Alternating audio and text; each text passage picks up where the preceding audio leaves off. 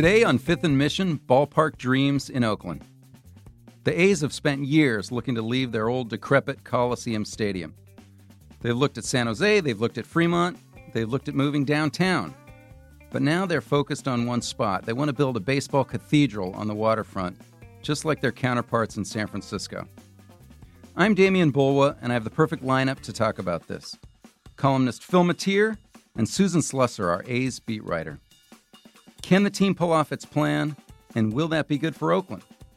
We'll answer those and more questions right after this.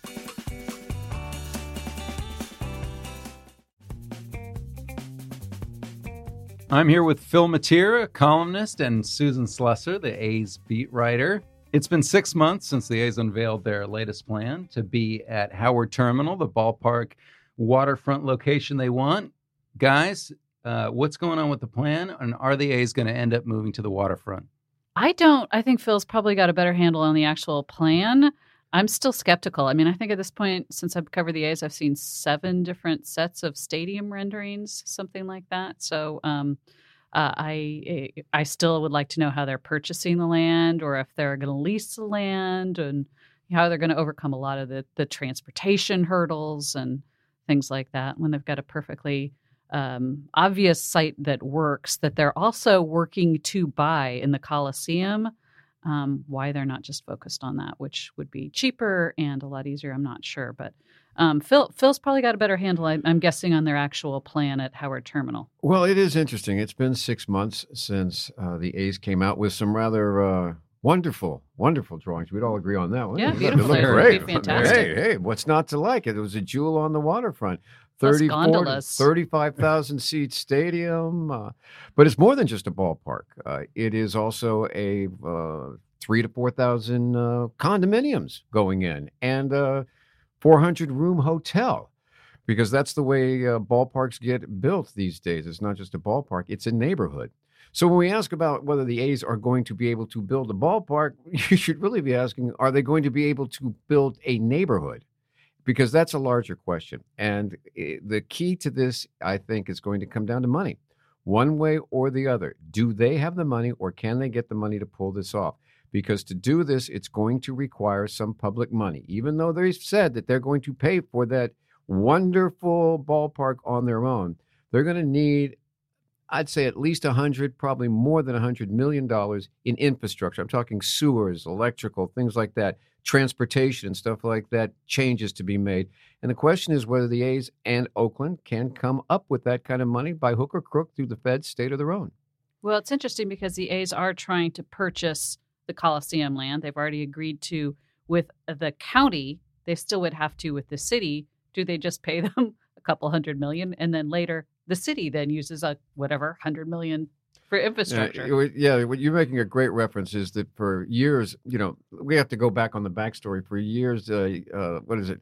Oakland's been saying no, and the A's have been saying we want to leave, and the league has been saying nothing. And so the, the, the, the A's have been sort of stuck in Oakland as they look around for various alternatives to playing at the Coliseum, which they don't like. Um, yeah, on that note, uh, Phil, I took the liberty of going back into the archive I searched your name and the, the word Howard Terminal to see when it was first mentioned. That's the ballpark site. December 2001, wow. you wrote that according to sources, uh, the site most likely to wind up at the top of the A's list is the port owned Howard Terminal adjacent to Jack London Square. So we've been talking about this now for more than 18 years. Right, but we've also been batting around with talking about going, them going to Fremont, them going to San Jose, them leaving the area, them going next to Laney College downtown. E- eventually, I had to get it right because eventually there wasn't much left for places for them to go. Um, it's a, it's an interesting uh, dynamic. I, would like to bring this up with Susan because I find it, it, it fascinating. Everybody talks about the money and how can they afford this business. What is it about professional sports that guarantees that no matter how crazy or idiotic or whatever you do, you do, you always wind up making more money than you lose? I mean, why is it? What is it about sports teams that no matter how badly they're run or what happens, they're always worth more four years or five years down the line than they are now? Because the leagues make so much money. You know, they're getting money from uh, not just you know the obvious ticket sales and merchandise, but television contracts and international rights and and so on and so forth. And and the values to do they just keep going up and up and up. So uh, for this ownership group, uh, they've already made a bundle. And the chances are, if they just stay where they are and put nine players out there with a bat and a ball, in five years, they're going to even make more money, right? Because the value of the team would go up. Yeah. I mean, they have lost their revenue sharing, as we know, which that was, they enjoyed the revenue sharing. That was kind of how they were funding their, um, essentially their entire payroll, and they're losing that. But uh, they've, they've still got plenty of money. And the value, if you look at it, the value of the franchise, sure. So they have the money to pull this off. But the question is, is this the place where people are going to say yes to it? Because it's sitting on uh, not some quiet little corner of the waterfront. This is on the, uh, the main highway of the of the port of Oakland, the third busiest port on the west coast. And there are objections from the maritime industry and other people saying you can't put what basically, was one person said, a playground in the middle of a factory. It just doesn't work. So that's their first thing they have to overcome. The second is they have to come up with the money, as I said, largely on their own to pay for not just their, their ballpark, but their condos and hotel as well.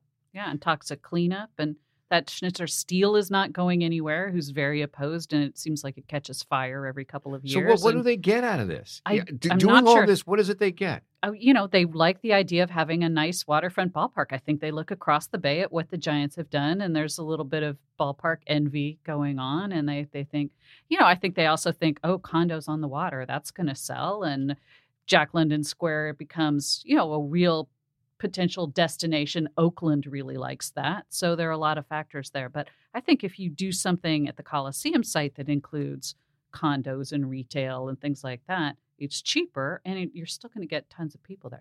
It's the Bay Area. It's right next to a BART stop. That's going to be very valuable. I, well, do you find it at all ironic covering sports that the one location that every transit and every person says is the best location for sports in the Bay Area is the Oakland Alameda Stadium complex. It's accessible by Caltrain, BERT, BART, airport, highway, every way. yeah. And it's the one place where all three teams that are playing there can't wait to get out of. That doesn't make any sense to me. It really doesn't. Um, and I think somebody, you know, the A's, hang, if they are successful in buying that spot and developing it the, the way they want to, people are going to rush to buy things there. I and mean, the location's fantastic. And we've written that the um, population of the Bay Area is going to go up, you know, several more million over the next 10, 12 years. People are going to love living right next to a BART stop. So put in a stadium there too. I think it would do very well. It's going to be a neighborhood at some point. A, a question for both of you. The A's are drawing about 20,000 people a game this year. That's well in the lower half of the league. Why do we think that a move is going to appreciably make uh, attendance go up? I think they're looking at what 35,000 seats in a new stadium. Yeah. Well, I think um, the in the past what has driven attendance with new ballparks is also teams being good, and they're trying to do both. They're working both tracks of that, trying to have a good competitive team that goes into a brand new stadium, and that's how that's how Cleveland did it. That's how a, a number of other teams that they look at as models, but particularly Cleveland um, did it. Now it doesn't ensure anything. We're even seeing now at, at Oracle Park, the, for, the former AT and T, that if you don't have a good product on the field, you're not necessarily going to get the people going there sports is this this uh, is changed you know it isn't just about people in the seats it's about development it's about image it's about corporate use of the field on off times i mean you now not it's not enough to just play your uh, 80 games or something uh, at, at, at home. You've got to eh, maximize it. How many times we hear that word maximize? And the idea is that it being close to downtown would be a maximum. The other part of it that was it Peter Guber? The, the, he's a co-owner of the the uh, Golden State Warriors, and I remember once talking with him, and, and he was talking about he's not in just in the sports business. I'm in the emotional transit business. And I said, What? He said, Yeah, yeah, yeah. From the minute you walk in to the arena to the minute you walk out, I'm going to transform you emotionally. I'm going to be shooting things at you the music, the this, the that. It's going to make your spirit and your state change for that time. So, these people are looking now for neighborhood transit and, and, transformational experiences where the fan just doesn't go to the park. They stop at two stores on the way. They get a drink afterwards. They do this and they do that. It's it's not just about nine innings. Yeah. You know what? If they can do it in the Howard terminal terminal area, it really would be great. It would be great for Oakland. It's not too far from actual downtown. It's not. They try to make it sound like it's downtown. It's we all know it's not necessarily downtown downtown, but it'd be wonderful for Jack London Square. And finally, that would be a destination. Fantastic. I just don't. There's so many obstacles down there, and they just don't seem to really have necessarily answers for all of them, including the toxic cleanup that we've written about extensively. So uh, yeah, it's a it's a nice idea. I, I would love to see it happen. Phil, what if any parallels are there to when the Giants were looking at uh, China Basin and putting the new ballpark there? Well, the parallels are that uh, the Giants had threatened to leave and were in the process of leaving San Francisco when a local ownership group bought them, and on the idea that it would uh, they would uh, move it to uh, downtown or build a new park. The Giants were transformational in league sports, and they're not liked for it because they were the first ones to say, we'll do it with our money. And in California, that has become a reality. You do not get tax subsidies, uh, at least not in Northern California. Down in Southern California, they're still giving them out, you know, with the Chargers and stuff like that, and the and the Rams. But up here, you got to pay your own way. Uh, you get Raiders, some incentives, the ability to build. Right, but the Raiders basically said, "We want a new stadium. We want you to pay for it." Oakland said no. They went to Las Vegas. Now, we will meet you halfway. We'll give you a great deal on the land. We will uh, give what they call infrastructure, a, which is sewer and electrical mm. lines going in. And that can, uh, the word infrastructure, look it up in Webster, it's got a very long definition, and you could like, put a lot of things under it. But that's one of the problems that Oakland's going to be facing and Mayor Libby Schaaf's going to be facing in short order because this isn't going to be a four year thing. They want it done this year.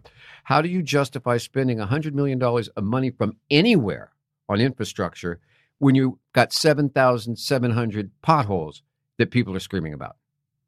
It's a great point. Yeah. I mean, I, I, I, think that that is going to be an issue. Yet another one of the major issues that makes you wonder why aren't they just looking at the Coliseum, which is a wonderful piece of property and uh, has because the Coliseum the isn't issues. downtown.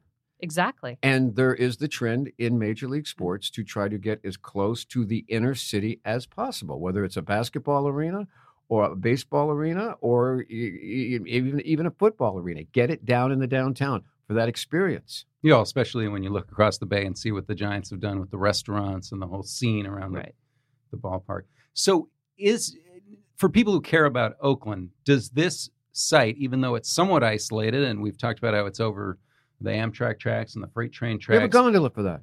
You go up like a ski lift and take us over. In. Two freeways and over a railroad track. And does it have the potential that site to be transformational for Oakland and bring something to Oakland that uh, that people may want? Yes, and that's why the mayor is pushing it uh, so hard. One, she wants a legacy that she's transformed that neighborhood. She's under the squeeze for gentrification, saying every time you build something new, you displace someone. You're not displacing anybody down there, okay? Because nobody lives down there. So, and that minimize the resistance politically because in other places, including East Oakland, there's always what they call the community benefit package, which is what's in it for us in the neighborhood, and that can kill the project. That can really weigh it down.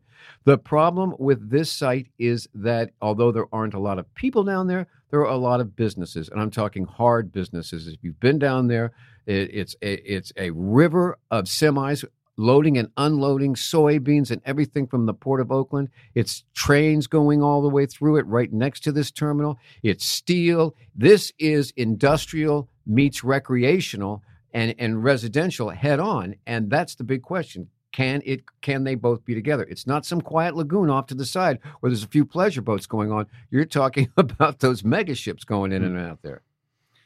All right, bottom line, both of you, if if you can, I've heard the the year 2023 be thrown around as a the A's uh, best goal. What do we think is going to happen, and is it possible that a that a ballpark goes in there that soon? I'd be stunned if they have anything by 2023. It'd be fantastic, but I don't see how they do it. Uh, not there. I think they could do, they could hustle up a stadium or at least get something started at the Coliseum should they choose that. Um, but I'm not convinced that either one is going to work at this point. The it's been six months since they unveiled it and announced it, and it was very nice pictures. We haven't seen any follow up plans. We don't know what the blueprints are. We don't know what's. They aren't talking about it. They say well, we're going to have that in the next couple of months. For Oakland, for a town that's having trouble filling potholes, this is a very heavy lift. This means going through state agencies. It means getting federal funds.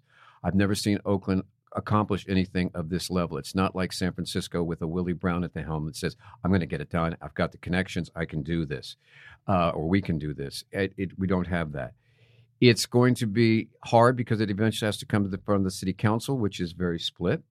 Uh, as far as the fallback is, the A's have made a commitment. They are buying half of that site. I think it's $87 million or something in that neighborhood. They're putting down to buy half of the Coliseum site. So that means they, they're, they're probably going to stay.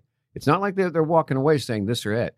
So I wouldn't rule out the possibility of them going, staying, if this falls apart, staying at the Coliseum, knocking out Mount Davis, that huge, huge monstrosity of seats that were built uh, for the Raiders' return, having a stripped down, remade Coliseum right there, and sit back and watch the value of the team increase while their costs stay a lot lower than they would if they'd gone with Howard Terminal. All right, on that note, uh, thanks, Phil, for joining us. Thank you, Susan. My pleasure. That was Phil Matier and Susan Slusser. If it sounds like those two are pros, that's because they are. Phil Matier can be heard on KCBS Radio Monday through Friday at 7:50 a.m. and 5:50 p.m. He's also on KPIX TV for the morning and evening news. In the Chronicle, his column appears Sundays, Wednesdays, and sometimes other days when he has a big story to break. Susan Slusser, our longtime A's beat writer, is also the host of the A's Plus podcast, where she interviews players, coaches, and other media members. Thank you to King Kaufman for producing this episode, and thank you for joining us. Fifth Mission is part of the San Francisco Chronicle podcast network. If you like this show, we'd love it if you'd subscribe to it wherever you get your podcasts. And if you've got a minute to give us a quick review, that helps us build our audience so we can keep growing. You can support Fifth and Mission and the newsroom that creates it with a subscription to the San Francisco Chronicle. There are print and digital editions. Find out more at sfchronicle.com slash subscribe.